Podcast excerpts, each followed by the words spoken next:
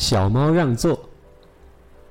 一个星期天的早晨，万里无云的天空飘着几朵白云，温暖的阳光普照着大地。小猫花花准备乘车去东山探望生病的奶奶，等了好久，公共汽车终于来了。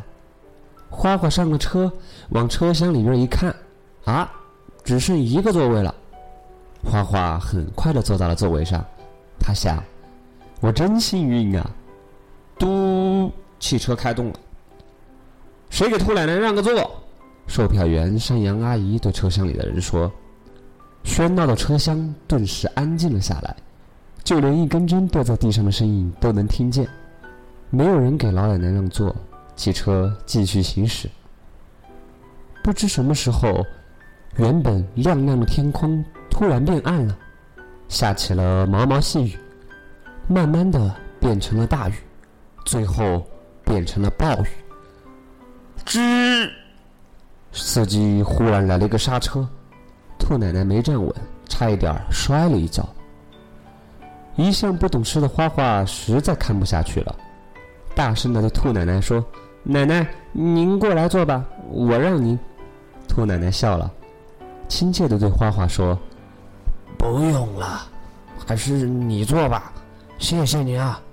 花花见说服不了兔奶奶，心想，还是我去把她拉过来吧。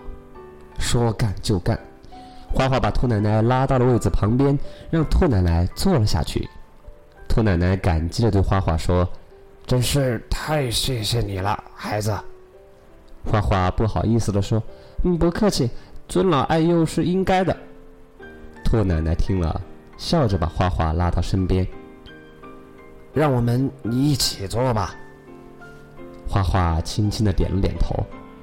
其他乘客听到了他们的对话，有的都不好意思了，脸都红了；有的看向了窗外，不知在想些什么。兔奶奶和花花一路上聊得非常来劲，不知不觉东山到了，下了车和兔奶奶说了一声再见。花花就往奶奶家跑。